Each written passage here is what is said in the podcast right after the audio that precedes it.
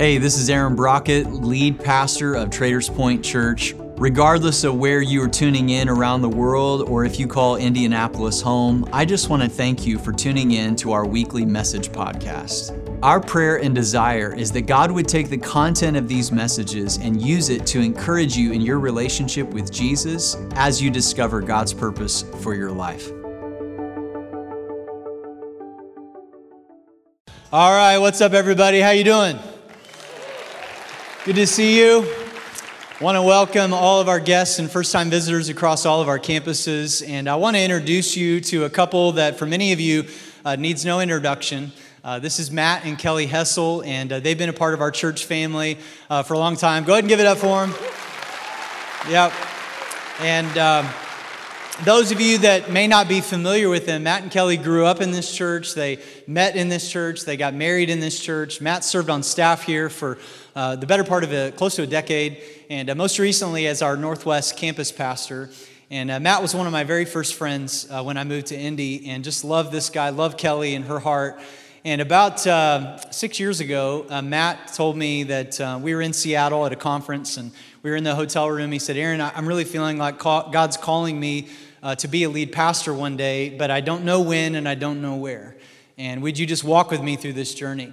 And so we've been doing that the last several years, just uh, serving together, but knowing the long range vision would be one day to send him out. And neither one of us really wanted to like address that head on because it was emotional for both of us. Uh, but uh, it became very clear this last year that uh, it was time uh, for us to kind of put this in motion. And so maybe many of you were here last summer when Matt uh, brought them up on stage. Matt officially concluded his role as our Northwest campus pastor. And he began what's called a lead pastor in residence, which we had never heard of before. Uh, to our knowledge, no other church has ever done this before. And so we didn't know if it was going to work or not, but we used Matt as the guinea pig. And um, we kind of entered into this season where we basically were like, how can we help you, give you a long runway? Uh, to prepare you for what God's got next. And so that way you say yes to the right opportunity, not just the next opportunity. And so um, that Matt and Kelly have interviewed at churches all over the country and have said no to some opportunities that maybe they would have been tempted to say yes to simply because they would need a paycheck. Um, but they said no to some opportunities that seemed good, but it wasn't the right fit. And we're just confident that God's opened up the right opportunity for them. And here in a few weeks, they're going to be relocating to Longmont, Colorado. And uh, Matt's going to become the lead pastor at Life Bridge Christian Church there. It's a great church. Give it up, man.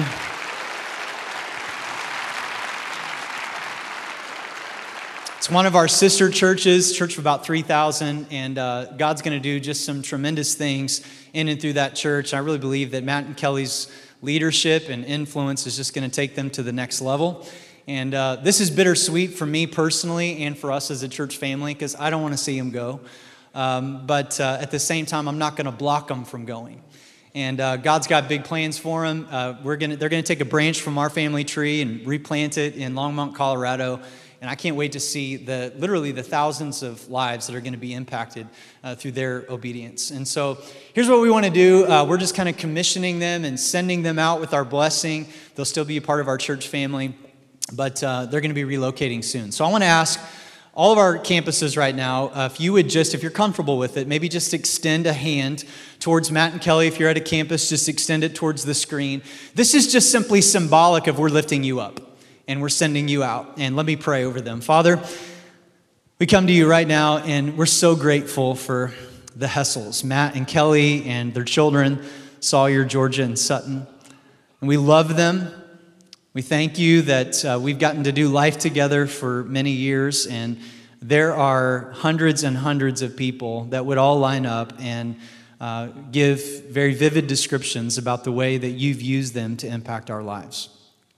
I thank you for my friendship with Matt, how he's, um, in moments that nobody has seen, um, lifted up my hands behind closed doors when things were hard and told me he'd be there for me no matter what. Uh, God, I thank you for Kelly and her sweet disposition and her heart for people. And God, I thank you for their three kids and how you've moved in their lives uh, to just reconfirm uh, that this is where you want them to go. Uh, they will always be a part of our church family. Uh, but God, we send them with our blessing. We ask that you would give Matt wisdom to know how to navigate the challenges that are coming his way. God, I pray that uh, you would, um, your hand, your, your blessing and your spirit would be upon that church to reach people that are so far from you. And uh, God, we just um, ask that uh, you would protect them. I know there's going to be things that uh, are going to, challenges that are going to come up in uh, the next several weeks and throughout this first year that are going to be really hard and complex. And we pray that your spirit would comfort them. Um, thank you for them. Thank you for this opportunity. We ask this in Jesus' name. Amen. Hey, give them some love. Give it up for them.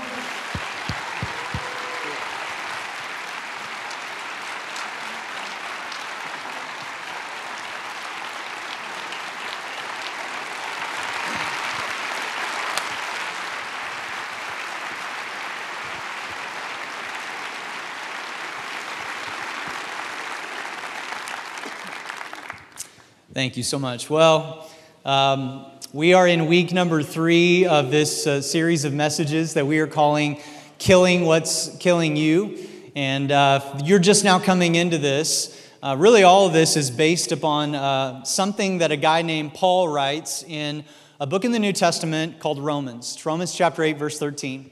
And it just simply says this But if through the power of the Spirit you put to death the deeds of your sinful nature, then you will live. And I think that uh, one of the things that oftentimes keeps you and me from maybe uh, fulfilling New Year's resolutions or even accomplishing some of the goals that are on our list or even our to do list during the day uh, isn't because it's the wrong resolutions or the wrong goals or the wrong to do list. It's not because uh, we are weak minded people, it's because something got in the way, so- something short circuited. Um, what it is that God desires for our lives. There's a word for it in, in His Word. God refers to it as sin. It's important to understand that one of the original words for sin is an archery term that means to miss the mark. So it's just simply this idea of that this is what God wanted for you, and then this is what God desires for you. This is what God's vision for your life is. This is His intentions for you. And then sin is anything outside of that. We, we end up missing the mark. And Paul writes, hey, let's put to death those deeds so that we will live. And oftentimes, what gets in the way of some of our best intentions is just something that keeps hanging us up, something that's killing us. And so, over the last several weeks, we've used kind of the analogy of a spider web, and we said, uh, I said on week number one, if you walk into a spider web, your immediate reaction is to get it off of you and then to go on the hunt for other spider webs and knock those down.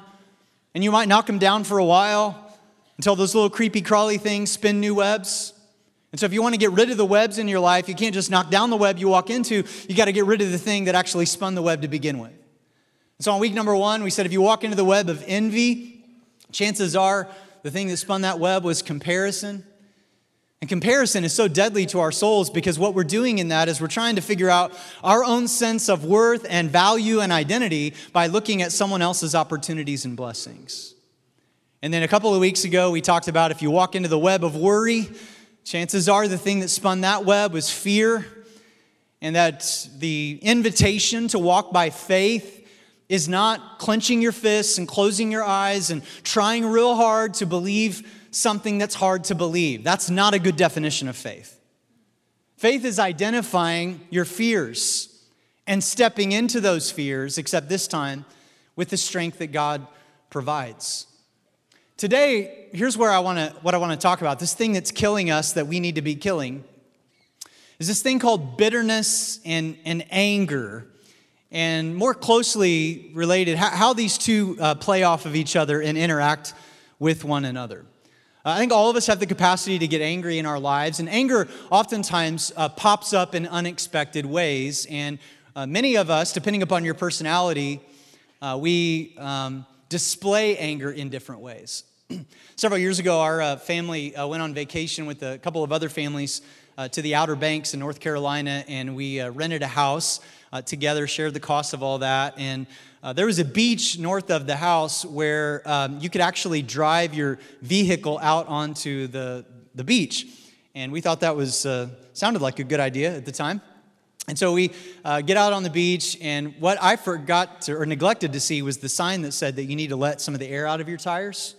Uh, so that way you get more, more grips, you don't get stuck. And so it, it was fine while I was like driving close to the water where the sand is all patted down. But whenever I went to turn around, I got into the soft sand, we, we got stuck. And when I say stuck, I mean like sand was up over the running boards of the Suburban, uh, exhaust was covered up, like it was bad. And so I'm like angry primarily at myself, and I'm getting frustrated. And there was another couple that came over and helped us dig out. We ended up getting off the beach. We had to let some of the air out of our tires to get off the beach, which meant now we had four semi flat tires. And so I'm looking for a place to air them back up. The only place that you could air it up was this tiny little gas station with a postage stamp space called a parking lot. You know, it's just not very much space at all. And the air hose, there's only one parking stall to access it, which meant there was a line. And so I'm kind of waiting in line, and finally, uh, there's one car in front of us. These two guys get out, they air up their tires, and then, to my disbelief, they walk inside the gas station just on their own timetable. And uh, I'm waiting there, and they come out with hot dogs and a 44 ounce big gulp, sit on the hood of their car, and just casually eat their lunch.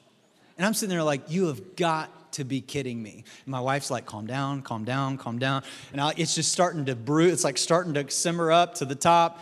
And what sent it over the edge? And I always wrestle with these like moments because like how, much transparency should I give you? Because there's a fine line. Like confession is good for the soul, bad for the reputation. All right. I just want you to know, um, as your pastor, I'm a very flawed human being. This is just one of many examples um, that I could pick from. And so, this uh, delivery truck pulls right in behind me in this tiny little parking uh, lot, and it's trying to get past us to do deliveries, but there's nowhere for me to go.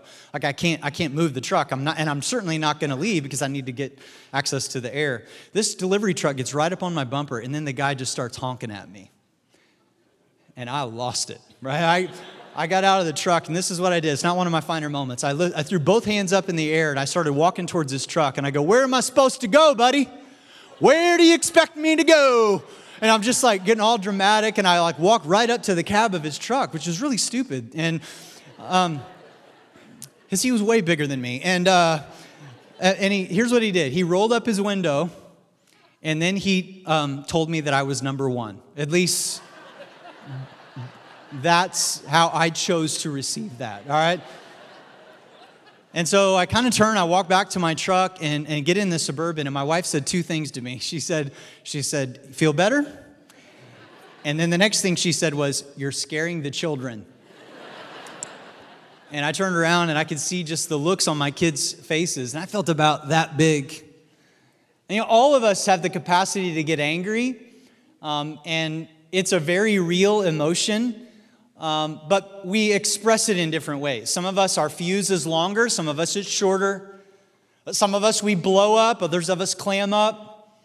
Uh, some of us, uh, we're kind of like a skunk when we get angry. We just immediately spew it all over the people around us. Others of us are more like a turtle. And we kind of just close in and kind of go into our shell. And all of those extremes are damaging to our relationships and they're toxic to our soul. Now, to be clear, God's word never prohibits anger, though. It never says that you should never get angry. In fact, it says the opposite. It says, be slow to anger. It says this, in your anger, do not sin, which means it's possible to be angry, yet not cross that line into something that is destructive. And there should be some things that make you angry in this world. Things like injustice and racism and sexism and abuse, all those things, God's word says to us that it should like bring about like this like righteous indignation. This like holy discontent. Like that's that's not right and I'm going to get angry about it. Jesus himself got angry. Jesus one time got angry at a fig tree for not producing enough figs.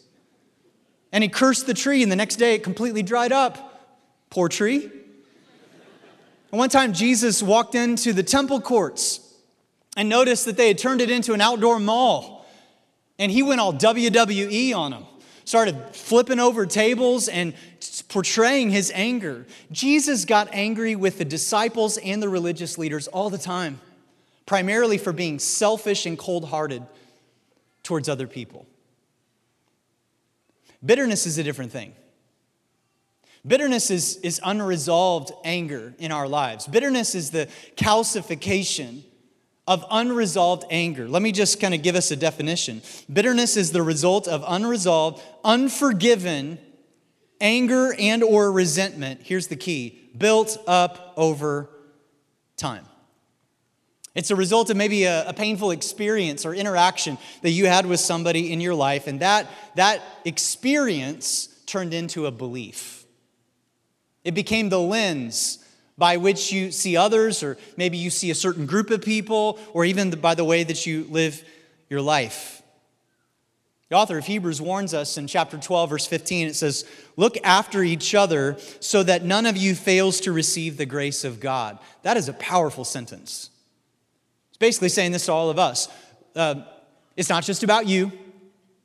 Look after each other, making sure that nobody fails to receive the grace of God. Meaning, hey, don't block the grace of God coming into somebody else's life. And one of the things that can block the grace of God into other people's lives that you know and interact with is your anger and bitterness. Make sure that others receive this grace, and then it offers this warning watch out. Watch out that no poisonous root of bitterness grows up to trouble you corrupting many. The thing about a root is that you can't see it, it's underground. And he says this, this root of bitterness is in your heart. Maybe you can't initially see it, but be careful that it doesn't grow up to corrupt your relationships and the people that you love. We see an example of this in, in the life of Peter. Peter was one of Jesus' closest friends, he was one of his disciples, and he had anger issues. And we just see Peter's anger flaring up on him from time to time. And one time he got mad at, at Jesus himself. The context here is that Jesus is getting ready to be arrested and crucified. He's trying to prepare his disciples for this. And so in chapter 16 of Matthew, verse 21, it says, From then on, Jesus began to tell his disciples plainly that it was necessary for him to go to Jerusalem and that he would suffer many terrible things at the hands of the elders, the leading priests, the teachers of religious law. Then he dropped this on him. He would be killed, but on the third day, he would be raised from the dead. And Peter loses it. Verse 22 Peter took him aside and began to reprimand him for saying such things. Heaven forbid, Lord, he said, that this will ever happen to you. Now, it seems like a good thing to say. It seems like Peter uh, is just expressing a real honest emotion. I think that he was, but it crossed a line. And he's actually, his tone here is one of anger. He's actually telling Jesus what should happen. He says, Jesus, why would you roll over and let this happen to you? And I think Jesus picked up on the tone and he picked up on the direction of Peter's heart. Jesus was an expert at reading hearts. And what Jesus says next to Peter was a little bit jarring. Verse 23 Jesus turned to Peter and said, Hey, just calm down. No, that's not what he says. You would think that's what he would say. Hey, I appreciate the sentiment. No, that's not what he says. He says this Get away from me, Satan. This is just for free. I don't recommend you do this, right? You get into an argument with your spouse. I don't recommend that this is what you say, right? I, Jesus can only play this card, all right? Jesus calls Peter Satan here. Now, did he mean that literally? No. What he says next gives us an indication as to why he said it. He goes, You are a dangerous trap to me, and that's what Satan does. Satan sets dangerous traps. Jesus goes, You're a dangerous trap to me. In other words, actually, Peter's anger here was tempting Jesus, potentially riling him up, maybe giving Jesus an opportunity to potentially go there in anger. He says, You are seeing things merely from a human point of view, not from God's. And that's actually a really good definition of anger.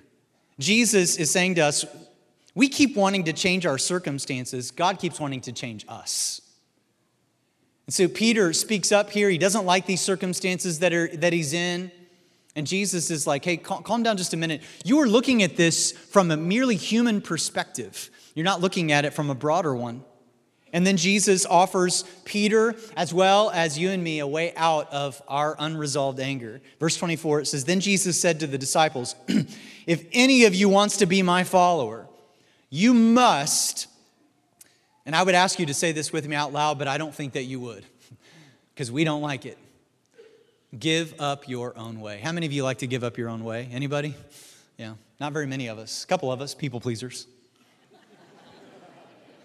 The rest of us, no, we want our way. And he goes, No, no, you must give up your own way, take up your cross figuratively, follow me literally.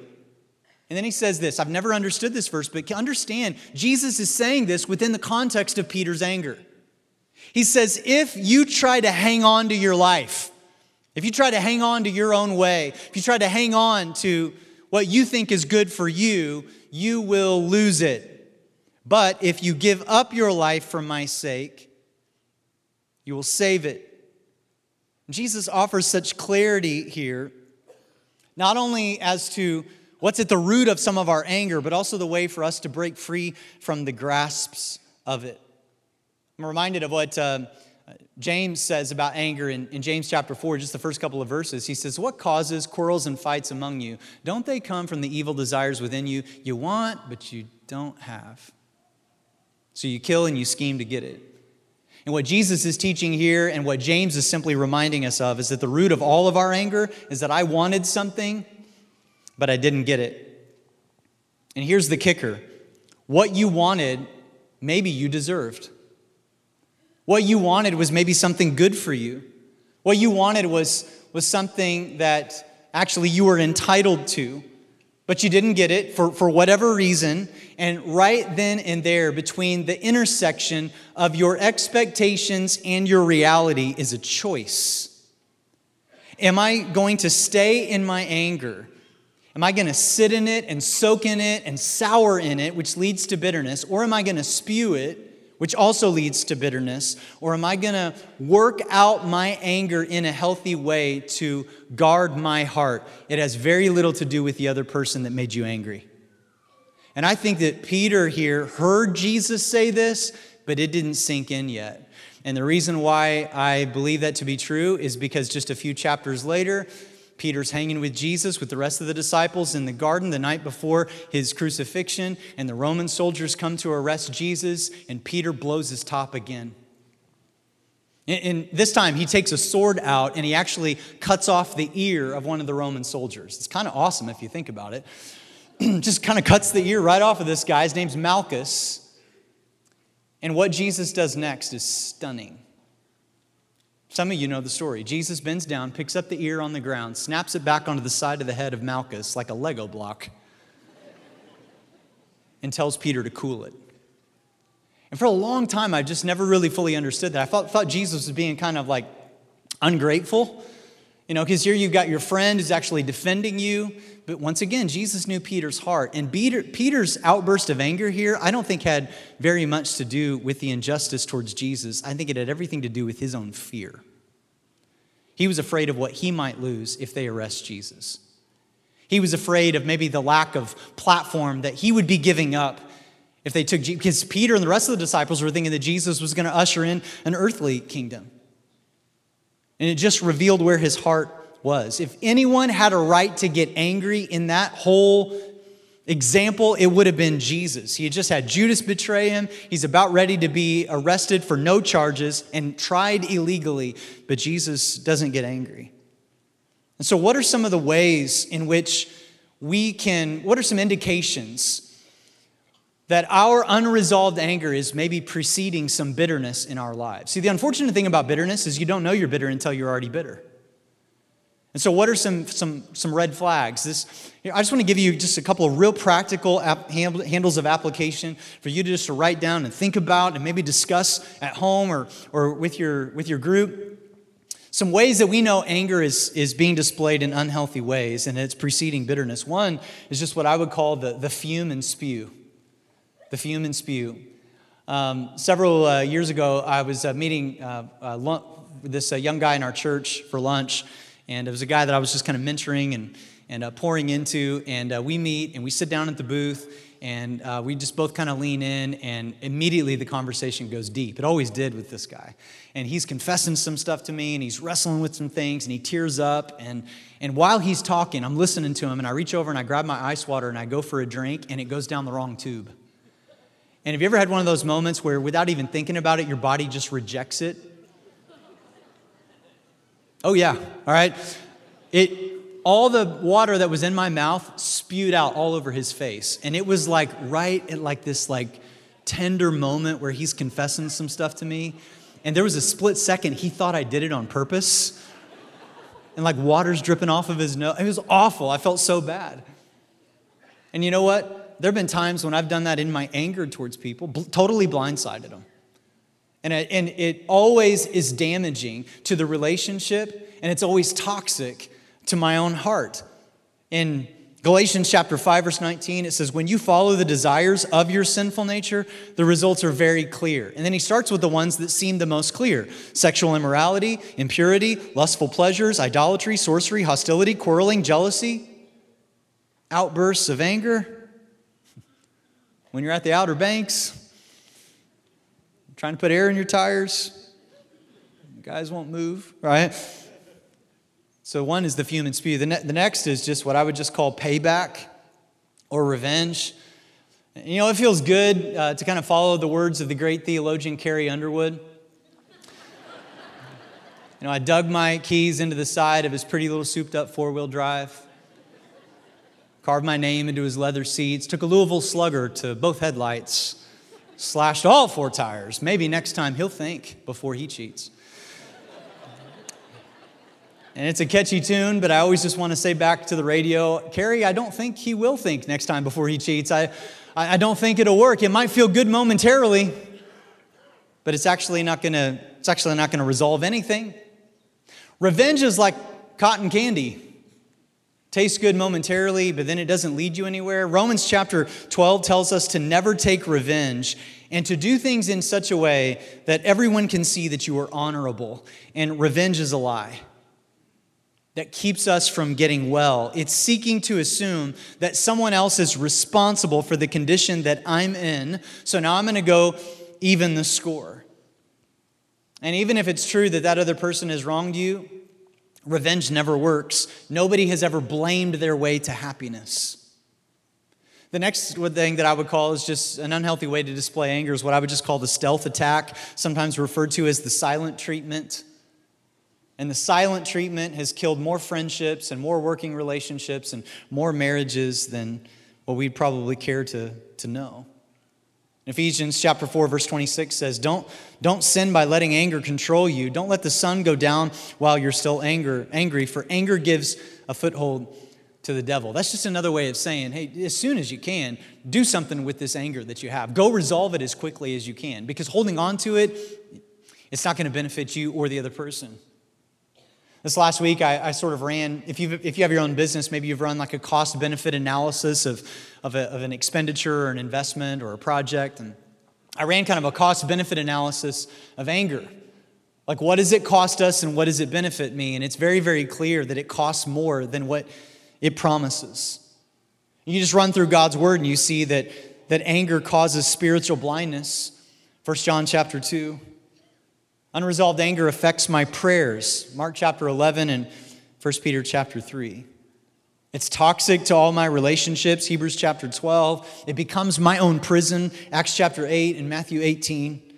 It makes my offering to God unacceptable. Matthew chapter 5.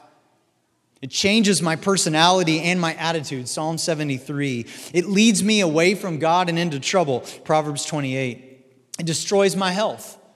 Job 21 and Job chapter 5. It's just not worth it. So, what are some ways that we can deal with our anger in a way that leads our hearts away from bitterness? Well, one I would just give you is just simply seek to understand. When you begin to feel like the emotions of anger and rage boiling up within you, you don't need to suppress it, you don't need to stuff it, you don't need to spew it you just take a deep breath, do what you need to do to calm down, and then you go, okay, I need to seek to understand what's going on in here. And where I always start is just God, search me. God, search me, search my heart, see what's going on in here, because I don't understand what's going on in here, and I need your spirit to guide me through this so I don't do something stupid that blows apart this relationship or my influence in this life. Hebrews chapter 4, verse 30, or uh, Ephesians 4:31 says, Get rid of all bitterness. Like, get rid of it. Distance yourself from it as much as you can. Get rid of rage and anger and harsh words and slander, as well as all types of evil behavior. Just what's going on in here? And if it's leaning towards bitterness, get rid of it. Here's the second thing de escalate the situation. Figure out a way to just dial everything down. Proverbs chapter 15, verse 1 says, A gentle answer deflects anger, but a harsh words make tempers flare. It's just, it's just amazing. It's your tone. When you begin to see that this is turning into a heated argument, just, just change the tone.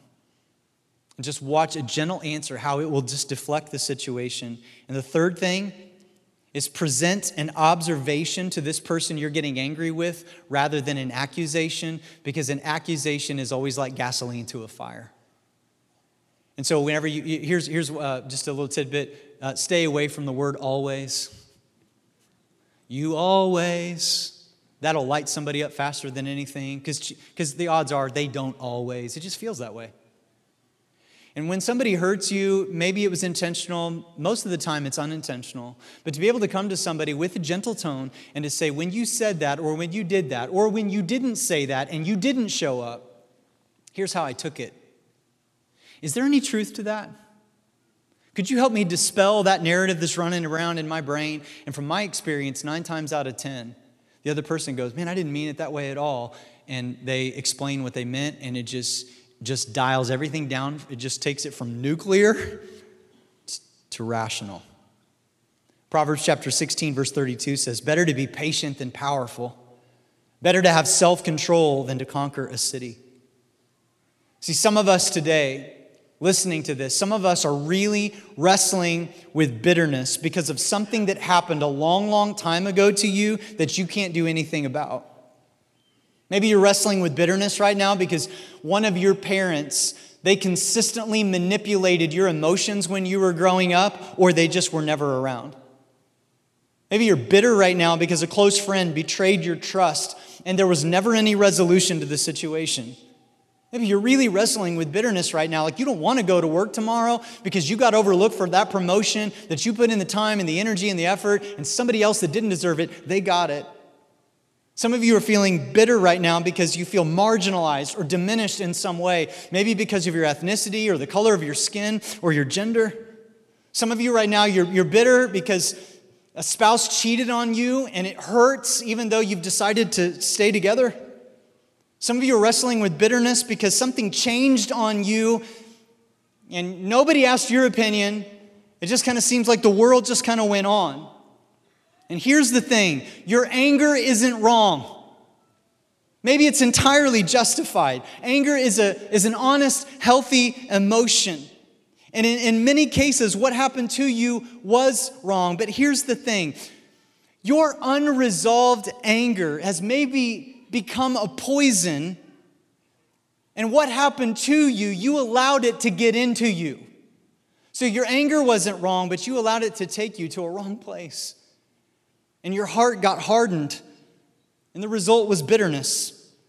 And bitterness not only hardens your heart on the outside, it hardens your features. Or it, does, it doesn't harden your heart on the inside, it hardens your features on the outside. See, it's not just what you eat that determines your health, it's what eats you. And bitterness is an emotional, bitterness is an emotional and it's a spiritual cancer.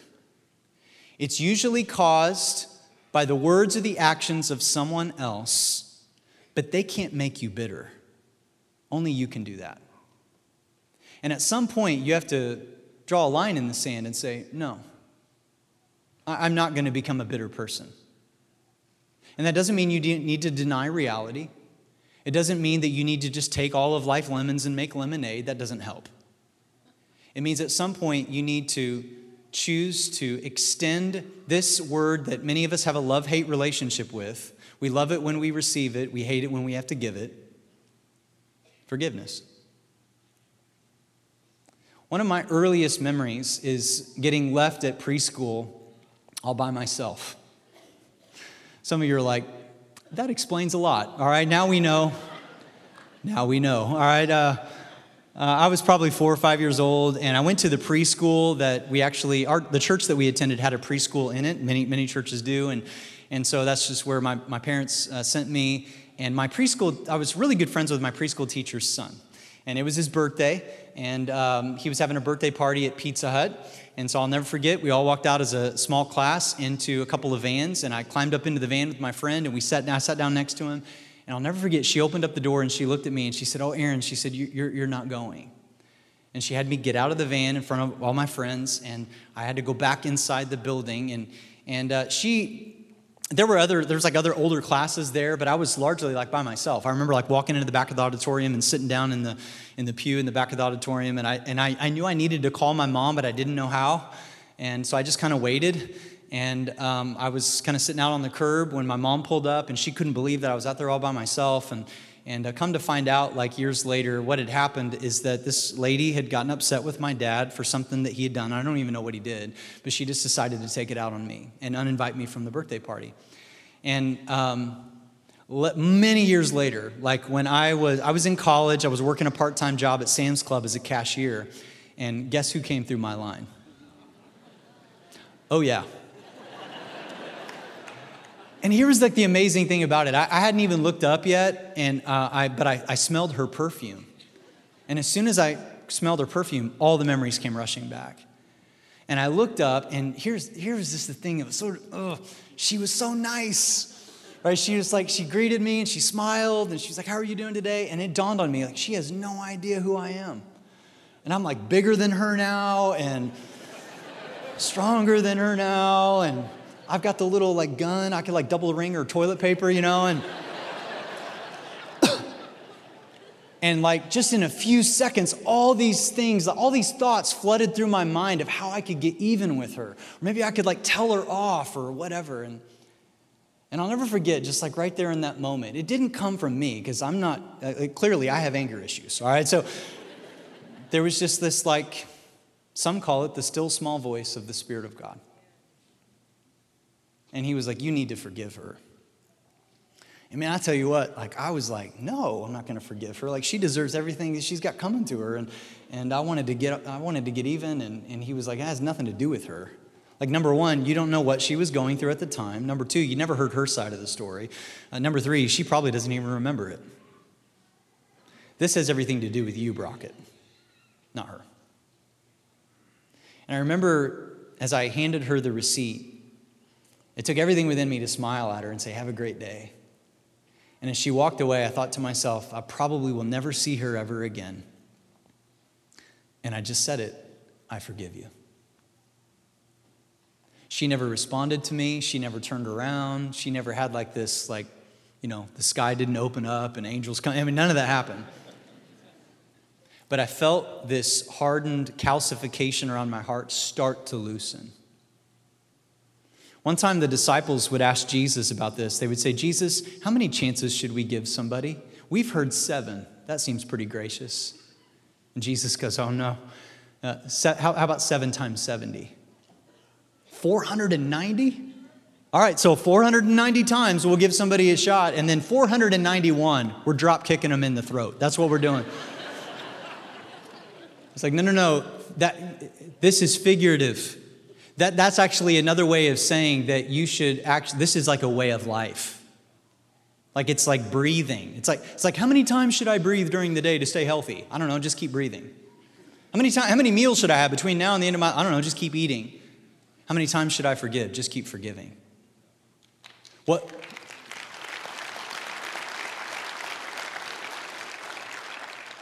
And I know some of you didn't clap right there. Like, I'm serious. Like, it's this is painful. Because you're like, oh, you got left at preschool. Huh, big deal. Uh, let me tell you my story. And good point. But is it really making anything better? We, we, have you noticed that we live in a really, really angry world? People get angry at the drop of a hat. One of the most distinctive things about people who have trusted their lives to Jesus should be that we handle our angry, anger differently. That when somebody looks at you, they just go, man, what is your deal? Like, it's not that you're Pollyanna, but wow, you're so gracious. And you can look back at them and say, it's because I'm extending the, I'm extending the grace that's been given to me. God forgave me, but I, I, I don't deserve it. And God has actually extended forgiveness through Jesus to this entire world, and not everybody will receive it, but God still gave it. And so I'm going to give it to. And the key to this is, is it's, it's Christ living in me. I, I can't do this on my own. If you're trying to give forgiveness and get free from bitterness on your own, you're not going to be able to do it. You've got to invite the Spirit of God into your life to be able to do this because it is a supernatural thing. It's not something that you can do in your own human strength.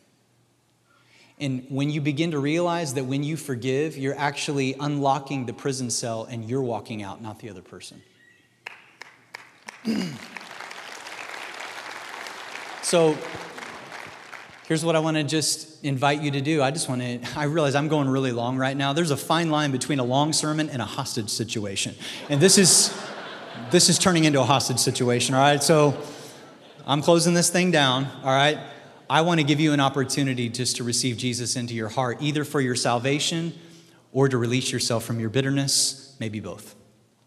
Those are the ways. And it's just very simple. Right where you're seated at any campus, you just simply go, okay, I give up. Like, I'm going to put to death the deeds of my sinful nature. It's missing the mark in my life. God, this isn't your best for me. And Jesus, I invite you in to be my Lord and Savior. You've done everything sufficient for my salvation. Now help me live this life by the strength of your Spirit.